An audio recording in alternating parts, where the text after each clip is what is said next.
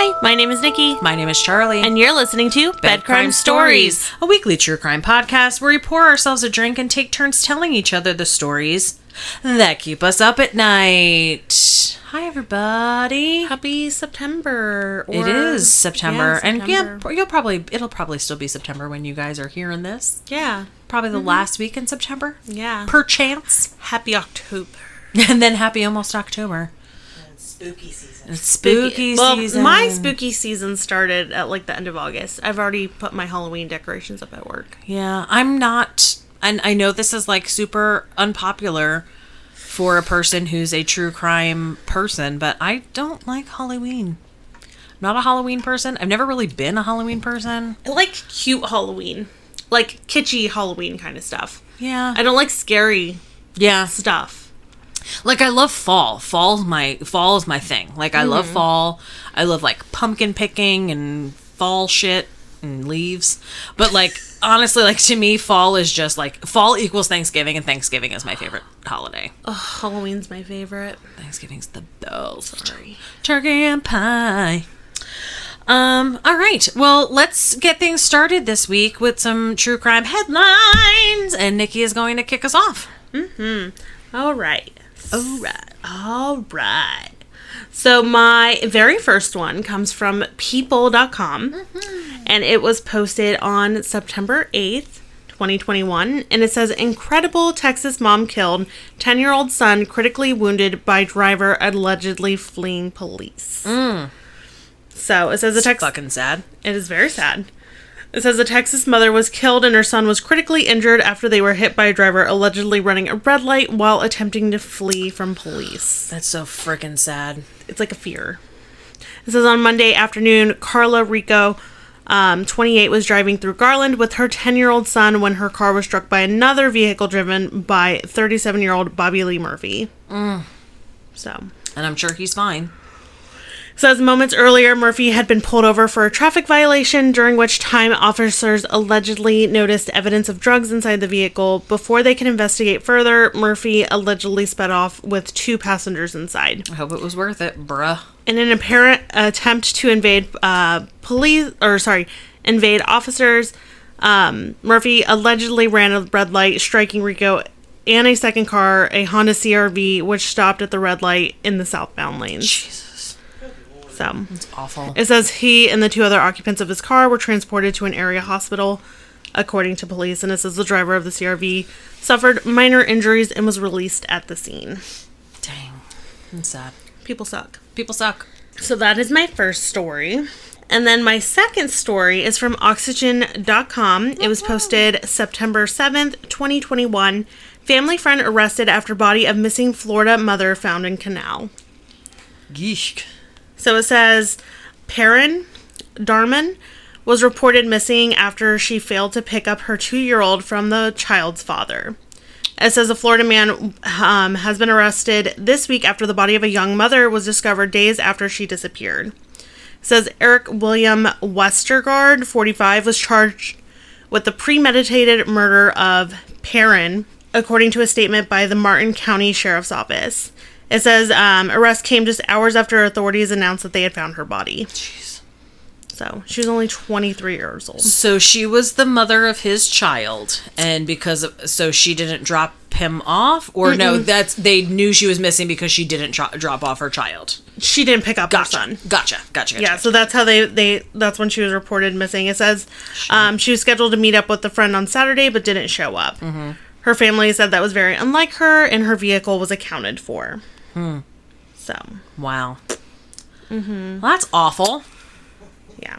Well, that's terrible. Sorry, I was like trying to like read ahead to see if there was anything else, but I mean, I think because it was just posted. Yeah. You know. Yeah. Wow.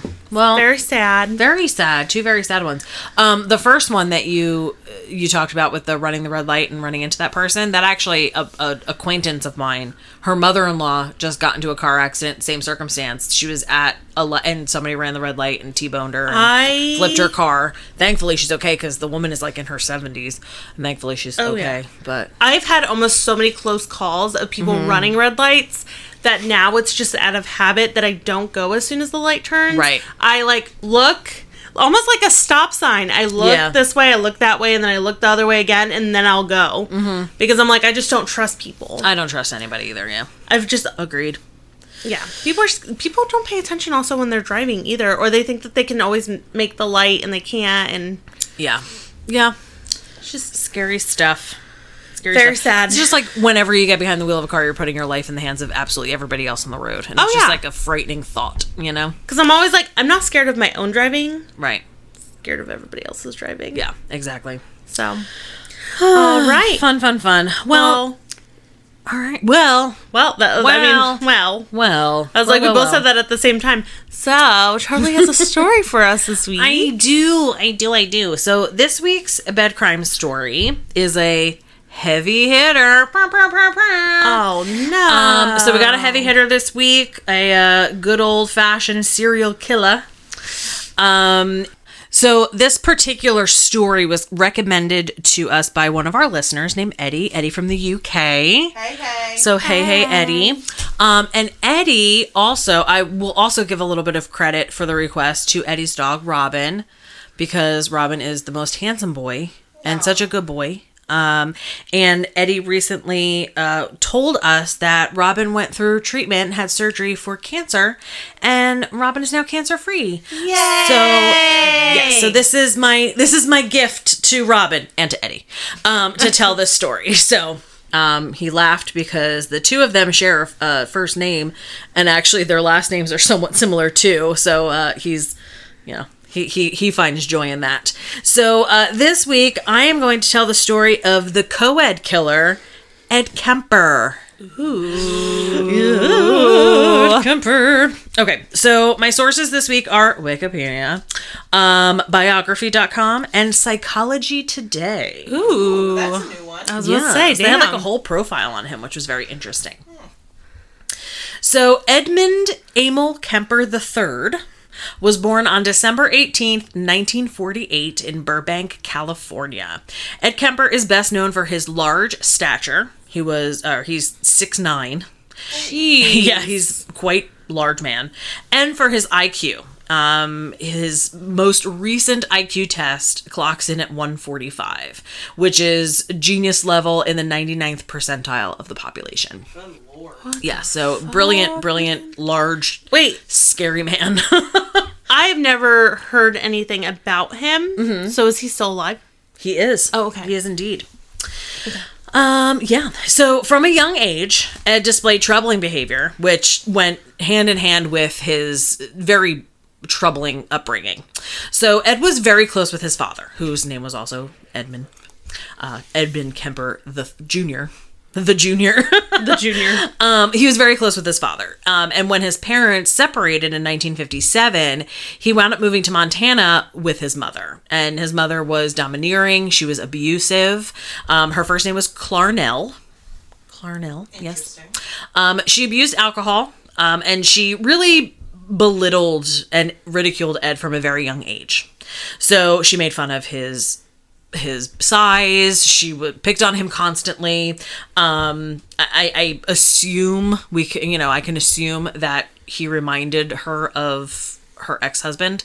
And I think that that's kind of a common theme with these very abusive mothers. Mm-hmm. So she would actually lock him in the basement and force him to sleep down there in the basement alone because she was afraid that he would hurt her or his sister. So he had two sisters, one older than him and one younger than him.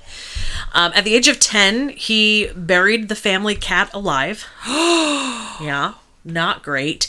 And at the age of 13, he killed another family cat because he believed that the cat preferred his younger sister over him. Yeah. And after he killed the cat at 13, he kept pieces of it in his closet until his mother found him. Yeah. No. Yes. And then his mother found the pieces of the cat and he got punished. So I would hope, but yes. I mean, yeah. Damn. He would remove the heads and hands of his sister's dolls. I mean, I feel like that's no. Heads? Well, on Barbie dolls? Yes, but if you take that and combine it with the murdering cats, I mean, I was trying to give him one for the give him normal. Some of the benefit of the doubt. Yeah. The cat killing's on a different level. Yeah, cat killing is definitely on a different level. So he also stated in later interviews after his arrest that some of his favorite games to play with his sisters were gas chamber and electric chair. Fuck. So he would ask his younger sister to tie him up in a chair and then flip a switch. I'm using finger quotes here, guys. Flip a switch. And he would then mimic that he was either being electrocuted or gassed to death. And he was being executed. That was like his fantasy play as a child.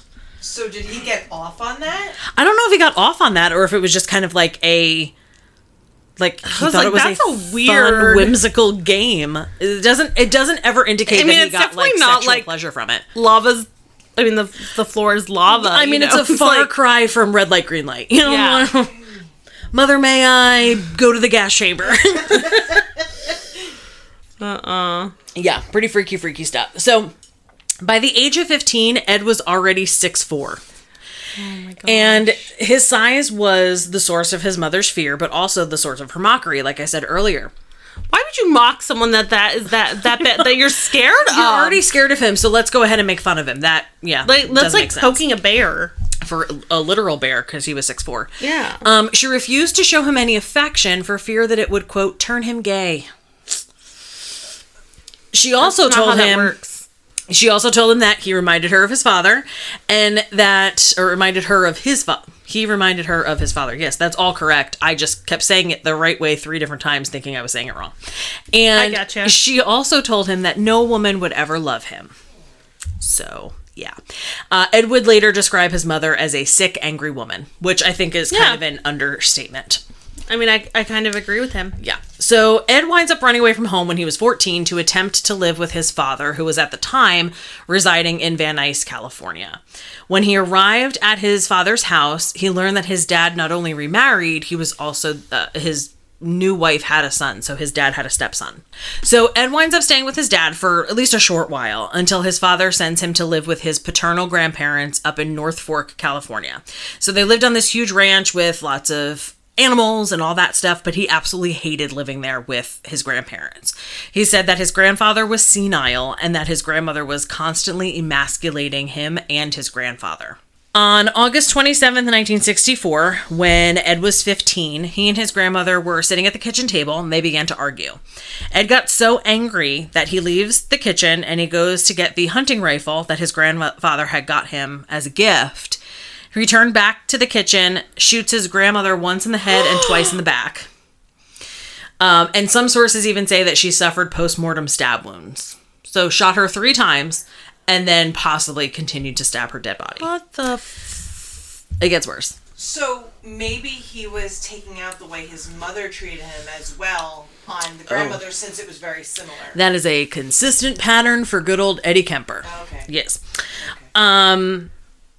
When his grandfather returned from the store, his grandfather was out at the store when this happened. And when his grandfather comes back, Ed went outside and shot him in the driveway right next to his car because he claims that he didn't want his grandfather to suffer seeing his wife dead in the kitchen. So he killed him instead, which, okay.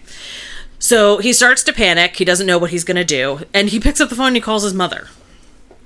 What the fuck? I know. So she tells him, call the police. So he does. And he winds up just sitting there waiting at the house for them to arrive and take him into custody. Oh. Mm-hmm. After his arrest, Ed said that he, quote, just wanted to see what it felt like to kill grandma. And testified that he killed his grandfather so he would not have to find out that his wife was dead. Which, okay. And also that he would be angry with Ed for what he had done. So Ed winds up getting diagnosed by the psychiatrists as a paranoid schizophrenic, and he was sent to Atascadero State Hospital, a maximum security facility that housed mental ill convicts. So at Atascadero, youth psychiatrists and social workers working with Ed disagreed with the diagnosis. They claimed that he did not show any of the telltale signs of suffering from schizophrenia. So he was re-diagnosed, however, but with a less severe condition, a personality trait disturbance, passive-aggressive type.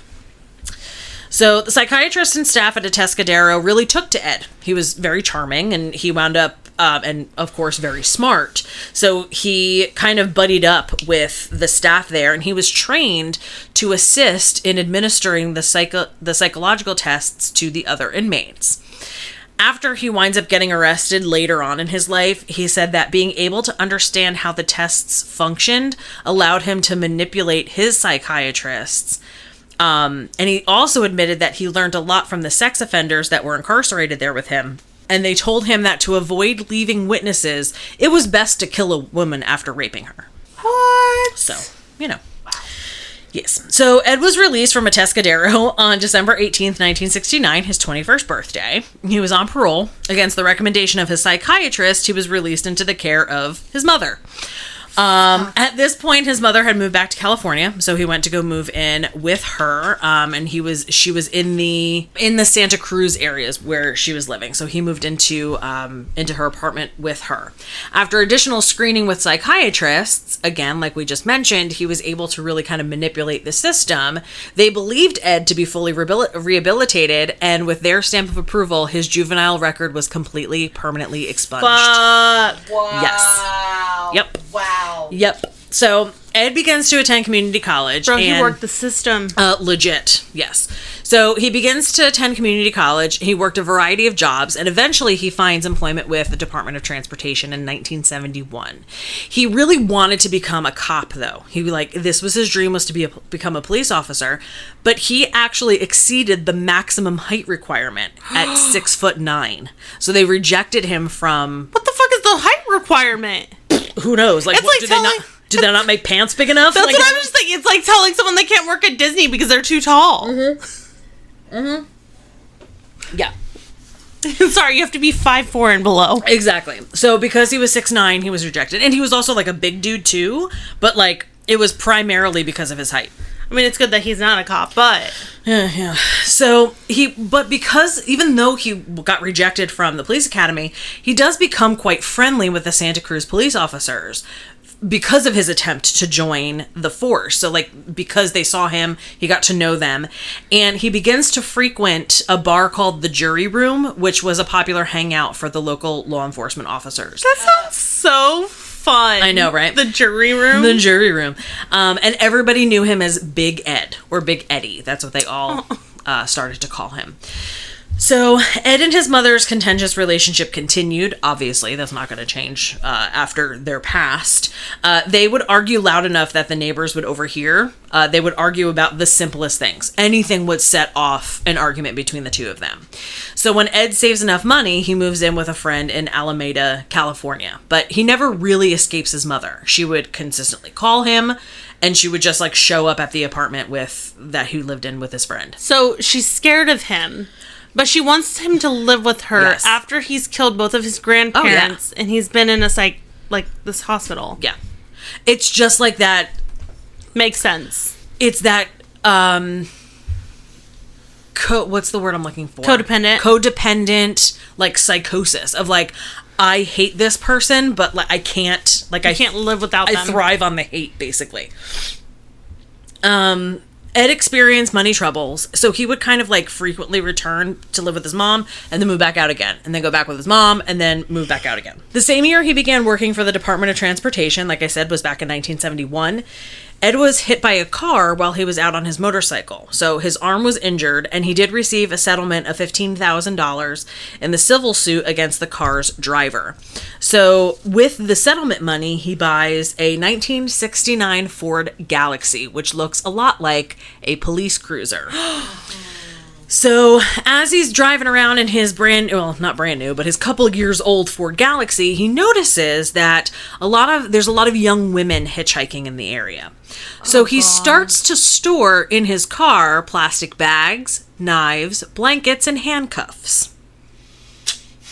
You know, innocent shit, you know? Jovi just breathed so hard. Yeah. I'm surprised you didn't hear it. Exactly. I was like, yeah. So he starts to pick up women who are hitchhiking, but he peacefully lets them go. According to him, he winds up picking up around 150 such hitchhikers without incident. So it's almost as if he's trying to see how easy it's going to be to get people in the car with him. He's testing the waters to see how much convincing am I going to have to do to get people to get in the car with me?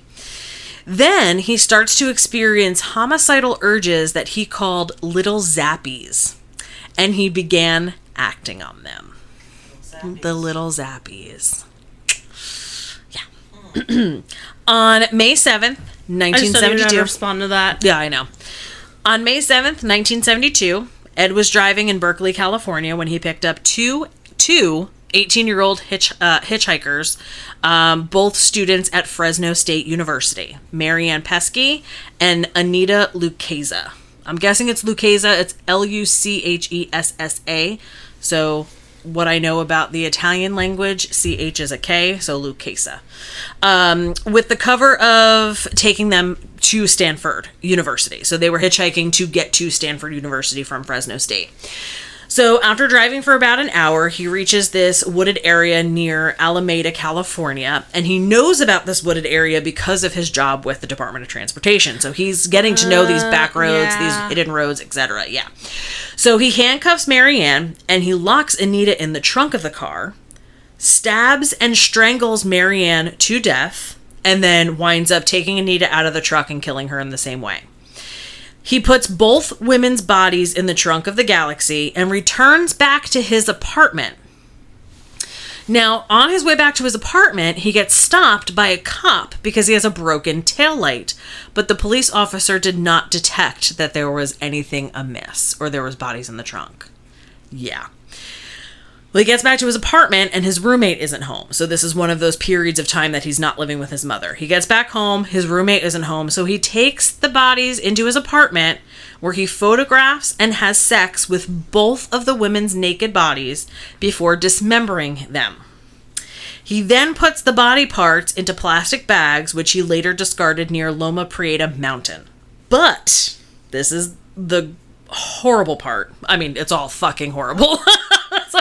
Here's the, because everything up until now has been a real fucking treat. I was like, I can't even function. sorry. Like, but before disposing of Marianne and Anita's severed heads in a ravine, Ed used them to perform oral sex on himself. So wait, he disposed of the bodies themselves in different location than the heads. Uh-huh. Yeah. What the fuck? In August of that year, Marianne's skull was found on Loma Prieta Mountain. An extensive search failed to turn up the rest of Marianne's remains or any sign of Anita. Yeah. On September 14th, 1972, Ed picked up a 15-year-old student named Aiko Koo, who had decided to hitchhike to a dance class after missing her bus. He again drove to a remote area where he pulled a gun on Aiko before accidentally locking himself out of his car. Well, she let him back inside, even though the gun was still in the car. Once back inside the car, he choked her until she was unconscious, raped her, and killed her. Yeah. So wait, he pulled a gun on her, but then somehow got locked outside of the car without the gun? Well, I think that they were both outside of the car.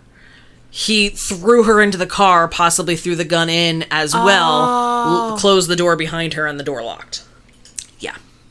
That's crazy. So, rapes her, he kills her, he places her body into the trunk of his car, and then goes to a nearby bar to have a few drinks. After that, he returns to his apartment, and back at his apartment, Ed has sex with the corpse. Then, dismembers and disposes of the remains in a similar manner as Anita and Marianne. What does this apartment look like? Is this like I'm envisioning like 3-story apartment. Like it can't be. Why? I don't know. But I'm like, how are you going to carry a body up that? But I mean, I guess he is 6'9".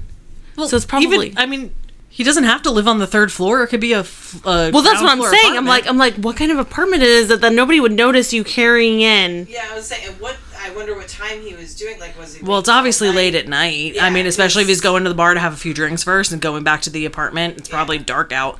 Yeah, and then that way nobody would see him. Mm-hmm. And when you're that large and you're carrying something like in a bag or like in a blanket, it's going to look small. Oh, yeah. So it's not going to look like you're carrying a body. And especially if he's killing smaller women too. Like, yeah. It's not. I mean, she was 15. She was a 15-year-old dancer. She's probably teeny tiny. Oh, yeah. Sorry, I'm just thinking of like. Yeah. I'm just trying to envision this, and I don't know why I'm envisioning him on the third floor. On January 7th, 1973, Ed, who by this time had moved back in with his mother, was driving around Cabrillo College campus when he picked up an 18-year-old student named Cynthia Schall. He drove to a wooded area with her, fatally shot her with a .22 caliber pistol. He placed her body in the trunk of his car and drove to his mother's house, where he kept her body hidden in a closet in his room overnight. When his mother left for work the next morning, he had intercourse with the body, and then removed the bullet from her body, so that way it could prevent identification. What the fuck? Man's fucking brilliant. Then he dismembers and decapitates her in his mother's bathtub. Ed kept Cindy's severed head for several days, regularly performing oral sex with it, before finally burying it in his mother's garden, facing upward toward her bedroom. After his arrest, he stated that he did this because his mother, quote, always wanted people to look up to her. Holy shit. My God. I know. Wow. What the fuck? Wow. Man, I swear. Wow. I know. Wow. And you know. I know. Honestly, when we cover killers and serial killers and we talk about how smart they are and their IQ, it's like a waste. It's horrible. Use all that brain power for good, and they could have probably cured cancer by now. Legit. Yeah, but instead they're using it to manipulate the system and murder women. Murder people. Yeah, it's horrible. Mm-hmm. It's a shame. Mm-hmm. It's an absolute shame. Mm-hmm. What the hell? Yeah, I've also never heard this story at all. So I'm like. Fucking in shock. Guess what? It doesn't get any better. Oh, so he discards the rest of Cindy's remains by throwing them off of a cliff. A pathologist determined that her body had been cut into pieces with a power saw. Yeah. On February 5th, 1973... It makes me so sick. I know. On February 5th, 1973, after getting into a heated argument with his mother, Ed left the house in search of possible victims. With the suspicion of a serial killer preying on hitchhikers in the Santa Cruz area, correct, students were advised to only accept rides with cars with university parking stickers on them. Well, Ed was able to get a parking sticker because at the time, his mother was working at the University of California in Santa Cruz. Wow. Yeah. Convenient, huh? Yeah. So he spots 23-year-old Rosalind Thorpe and 20-year-old Alice Lou on the UCSC campus. According to Ed, Rosalind entered his car first and then reassured Alice it was okay to get in. He first fatally shot Rosalind and then Alice with his .22 caliber pistol, wrapped their bodies in blankets. Ed brought his victims back to his mother's house again. This time he beheaded them in the car and then carried the headless corpses into his mother's house to have sexual intercourse with them. He then dismembered the bodies, removed the bullets once again to prevent identification, and discarded their remains the next morning. Some of the remains were found at Eden Canyon a week later, and more were found near Highway 1 in March. When questioned in an interview as to why he decapitated his victims, he explained, are you ready for this? No. Okay. He's like, no, I'm not. Okay. Quote, the head trip fantasies were a bit like a trophy.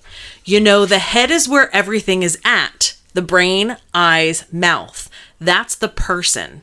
I remember being told as a kid, you cut off the head and the body dies.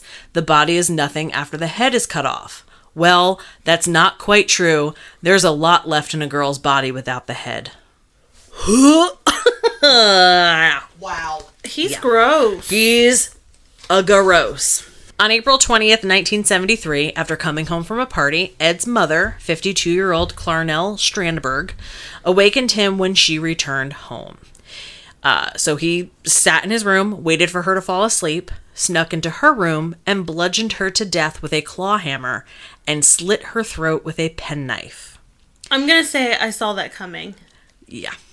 He then decapitated her and performed oral sex with her severed head. Stop. I will not stop. Stop with his mother? It's true. Yeah. Ew. Oh, my God. Yep. No.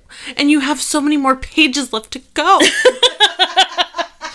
I can't take it. Nikki's going to have nightmares tonight. I am. I'm like, this is why I have dogs, so that they alert me. Yes. Ed stated that he then put her head on a shelf and screamed at it for an hour and threw darts at it. He then said he smashed her face in. He also cut out her tongue and her larynx and put them in the garbage disposal. But the garbage disposal would not break down the tissue and it backed up into the sink. Quote, that seemed appropriate, he said, as much as she bitched and screamed and yelled at me after so many years. Ed placed his mother's corpse in a closet and then went to drink at a nearby bar.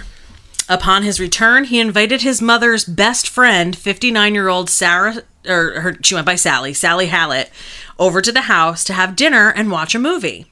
But when Sally arrived, Ed strangled her to death to try and establish a cover story that his mother and Sally went on vacation together. So he put Sally's corpse in a closet, hid any signs of disturbance, and left a note to the police that read, approximately 5:15 a.m. Saturday, no need for her to suffer anymore at the hands of this horrible, murderous butcher. It was quick, asleep, the way I wanted it. Not sloppy and incomplete, gents. Just a lack of time. I got things to do. Cocky much? Okay. Yeah, I was like, what a dick. Yeah. So afterward, after he leaves this crazy note, Ed leaves the house and drives nonstop to Pueblo, Colorado, taking caffeine pills the whole way to stay awake for the over 1,000 mile drive. Bro, that's not how you do it. Yeah, seriously. None of this is how you do it. That's just, but I mean, that's not how you stay awake like that. He had 3 guns and hundreds of rounds of ammunition in his car because he believed he was the target of an active manhunt. But after not hearing any news on the radio about the murders of his mother and Sally when he arrived in Pueblo, he found a phone booth and called police. He confessed to the murders of his mother and Sally. Now, the police refused to believe him initially, thinking that their friend, Big Ed, was just pulling a prank and could never do something like that. After several follow-up calls, the disclosure of information that only the co-ed killer would know, Ed finally was able to convince police that he was the man they had been looking for the whole time. What the fuck, yeah. Man? Yeah. He couldn't even let the cops, work on it. He just goes, It was me. He was quickly arrested without incident and charged with 8 murders in the first degree. When asked in a later interview why he turned himself in, Ed said, quote, the original purpose was gone. It wasn't serving any physical or real or emotional purpose. It was just a pure waste of time. Emotionally, I couldn't handle it much longer. Toward the end there, I started feeling the folly of the whole damn thing. And at the point of near exhaustion, near collapse, I just said to hell with it and called it all off. His spree spanned between May 1972 and April 1973, only 11 months. I know. That's right, Mom. I know. That's right. I was like, damn. So what is basically, wrong? Even he was able to admit that, once he killed his mom, it was done. All of that, it was all that displaced anger for his mom all those years. And then once he killed her, he was like, oh, okay, just take me to jail because there's no purpose anymore. But here's my thing. Not that you should go kill your mom, but why didn't he start with her? You know, you would think, the grandmother, I don't get why he killed, but, right. I understand his thought process. The familial connection, yes, and yes, they're also arguing she's also a mother figure. So, after he killed his grandparents, why didn't he just skip killing all the people in between and go to Mama Dearest? Mm-hmm. Saved a lot of people a lot of heartache. Legit. So, Kemper was indicted on 8 counts of first-degree murder on May 7th, 1973. He was assigned the Chief Public Defender of Santa Cruz County, Attorney Jim Jackson. Due to Ed's explicit and detailed confession, the only option that the lawyer had was to plead not guilty by reason of insanity to the charges. So, because he had already confessed, the only way he would have been able to be found not guilty is if they were able to find him insane. Ed had tried twice to commit suicide while in custody, but his trial did go ahead and start on October 23rd, 1973. 3 different court-appointed psychiatrists found Ed to be legally sane. One of the psychiatrists looked into his juvenile records, man. Yep, and the diagnosis that he was once psychotic. The psychiatrist also interviewed Ed, including under truth serum, and relayed to the court that Ed admitted to have engaged in cannibalism, alleging that he sliced flesh from the legs of his victims, then cooked and consumed the strips of flesh in a casserole. Oh. Question, what is truth serum? Oh, so it's sodium pentothal. Wow. where the fuck was that in my brain that it came right off the top of my head? Wait, what is that? That's trypsin, sodium pentothal. It's a compound, yeah, and it actually causes you to tell the truth. Truth serum is actually real. It's real? Yeah. I thought it was just something from Harry Potter. Oh, no. I'm going to be honest. Yep, nope. Holy shit. Not just... I know. I don't know. You scared yourself. I scared myself. And, I Googled it to make sure. Oh, no, ladies and gents. She is 100% sodium pentothal, right? Yeah. I don't know why that just happened. You literally jumped. I scared myself. Yeah. You know, sometimes the brain is amazing because, you hear it, right? And it's stored in there somewhere among the wine and, I don't know, years of trauma. And all of a sudden, it just comes out. Sodium pentothal. Mm-hmm. But yes, no, truth serum is real. Not just veritaserum from Harry Potter. Huh. Yes. So he alleged victim's casserole. Yes, got to do the casserole. So, but even with that admission, it was determined that Ed was fully cognizant in each case. He was fully aware of what he was doing and the difference between right and wrong, and stated that he enjoyed the prospect of the infamy associated with being labeled a murderer. Ed later recanted the confession of cannibalism. So he later came forward and said that he didn't actually eat any flesh of the humans that he killed. On November 8th, 1973, the 6-man, 6-woman jury deliberated for 5 hours, before declaring that Ed was sane and guilty on all counts. He asked for the death penalty, requesting death by torture. But at the time, there was a moratorium placed on capital punishment by the Supreme Court of California. So he received 7 years to life for each count, with those terms to be served concurrently. I feel like him being in prison and not dead is probably more torture for him. Correct. And he was sentenced to the California Medical Facility. I don't know why I said that so proper. In the California Medical Facility, Ed was housed in the same prison block as other notorious criminals such as Herbert Mullen and Charles Manson. Ed showed a particular dislike for Herbert Mullen, who committed his murders around the same time and in the same area as Ed. And with these murders going on at the same time and in the Santa Cruz area, it coined Santa Cruz as the murder capital of the world at the time because there were so many murders happening all at once. Ed described Mullen as, quote, just a cold-blooded killer, killing everybody he saw for no good reason. I mean, sounds familiar. Pot, kettle, black. Ed manipulated and physically intimidated Mullen. He stated that he had a habit of singing and bothering people when somebody tried to watch TV, so I threw water on him to shut him up. Then, when he was a good boy, I'd give him peanuts. Herbie liked peanuts. That was effective because pretty soon he asked for permission to sing. And that's called behavior modification treatment. So he straight up Pavlov dogged this guy. Yeah, legit. Damn.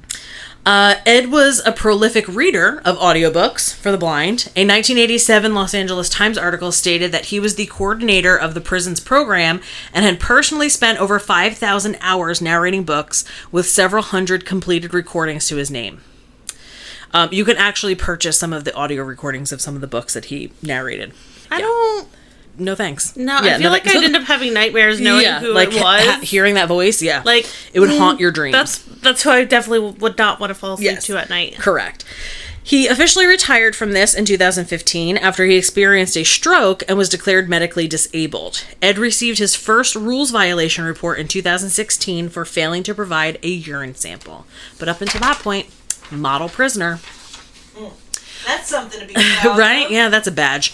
While imprisoned, Ed participated in a number of interviews, including a segment in the 1982 documentary The Killing of America, as well as an appearance in the 1984 documentary Murder No Apparent Motive. His interviews have contributed to the understanding of the mind of serial killers. FBI profiler John Douglas described Ed Kemper as among the brightest prison inmates he had interviewed and capable of rare insight for a violent criminal. Ed is forthcoming about the nature of his crimes, so he's very honest about what he did, and he stated that he participated in the interviews to save others like himself from killing. Oh, you. Oh, shucks. Ed was portrayed by the 6'5" actor Cameron Britton in 3 episodes of the first season of the 2017 Netflix television drama Mindhunter, I need to watch this. Which highlighted the interviews he did with John Douglas surrounding the FBI research of the criminally insane. The casting of this dude as Ed Kemper is the most, it's eerily accurate. They look exactly the fucking same, and it's creepy. But it's awesome. And Mindhunter was good at casting people that looked exactly like the Charles Manson guy was spot on. The BTK guy was spot on. The guy, the Atlanta child murderer was spot on. So creepy. Ed Kemper is 72 years old and is still serving his sentence at the California Medical Facility. And that is the story of the co-ed killer, Ed Kemper. He grossed me out. Yeah. He's I don't like him. He's a gem. He is a gem. No. Well, good job. Thanks. I was hearing about people that I've never heard about. Mm. Especially from you. Thanks. You're welcome. Thanks. So thank you again, Eddie, so much for suggesting Ed Kemper. Greatly appreciate it. Please give Robin hugs and kisses on the snoots for us. He's the most handsome boy. All the kisses on the snoots. Here, I have a picture pulled up of him so you guys can look. Oh my gosh. What a handsome boy. And he's cancer free. Yay. Our buddy. So, anyway, thank you guys so much for listening. You can find us on socials, Instagram and Twitter at Bedcrime Stories. You can email us, bedcrimestoriespod@gmail.com. Obviously we take your requests and we listen to what you got to say. Mm-hmm. So write us, say hi, give us some suggestions of stories you would like to hear. If you have a specific person that you would like to tell your story, Jovi, myself, or Nikki, you can do that too. Say like, I really want to hear Nikki say this story. Yeah. You can also make that request as well. But yeah, thank you guys so much for listening. Like, subscribe, rate, review. Say hi. Send us pictures of your dogs because we like them. They're cute and we love them all very much. And again, thank you guys so much for listening. Please be kind to one another in these crazy, crazy times. Kindness is key. And again, thank you for listening and we'll talk to you next week. But until then, sweet dreams. Our theme song is the song Industrial Music Box by Kevin MacLeod at incompetech.com. Licensed under Creative Commons by Attribution 3.0. creativecommons.org/licenses/by/3.0.